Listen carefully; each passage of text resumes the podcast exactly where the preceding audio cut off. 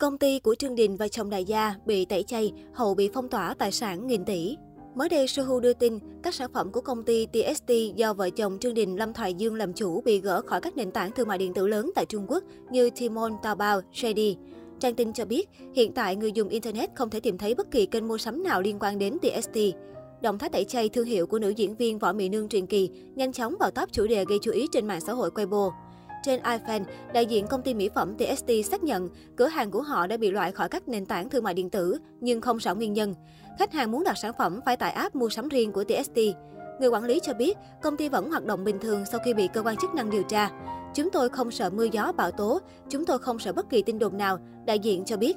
Cuối năm 2021, Cục Quản lý Giám sát Thị trường thành phố Thạch Gia Trang đã phong tỏa khối tài sản 600 triệu nhân dân tệ của Dowell, công ty do vợ chồng Trương Đình đứng tên. Dowell bị cáo buộc lợi dụng các tổ chức tài chính để chuyển hoặc che giấu các khoản tiền bất hợp pháp, có dấu hiệu kinh doanh đa cấp trái phép với gần 10 triệu người tham gia. Trước động thái trên, vợ chồng Trương Đình đăng tải bài viết khẳng định họ kinh doanh hợp pháp, tuân thủ nghiêm pháp luật. Lâm Thoại Dương chia sẻ, Công ty chúng tôi vận hành hợp pháp, luôn tuân thủ chỉ đạo và nộp thuế theo quy định pháp luật.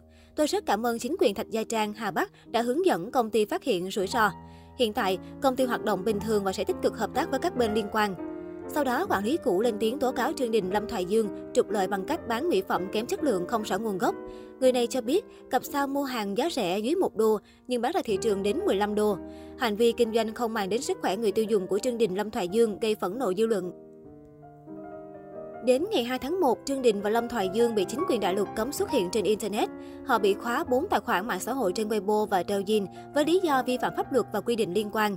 Trên Sina, theo luật sư Trương Kiến An, 40 nghệ sĩ từng làm người đại diện đầu tư vào công ty của cặp sao Đài Loan như Minh Đạo, Đào Hồng, Lâm Chí Linh đối mặt với án phạt nếu Trương Đình và Lâm Thoại Dương bị phát hiện gian dối trong kinh doanh. Căn cứ vào luật quảng cáo với người nổi tiếng, họ sẽ bị tịch thu tiền thù lao và đóng phạt gấp đôi giá trị hợp đồng. Công ty trách nhiệm hữu hạn thương mại Dowell là đơn vị điều hành TST Chamber Secret có vốn đăng ký 231,8 triệu nhân dân tệ. Trương Đình và Lâm Thoại Dương thành lập công ty từ năm 2013, chuyên kinh doanh mỹ phẩm đồ dùng gia đình.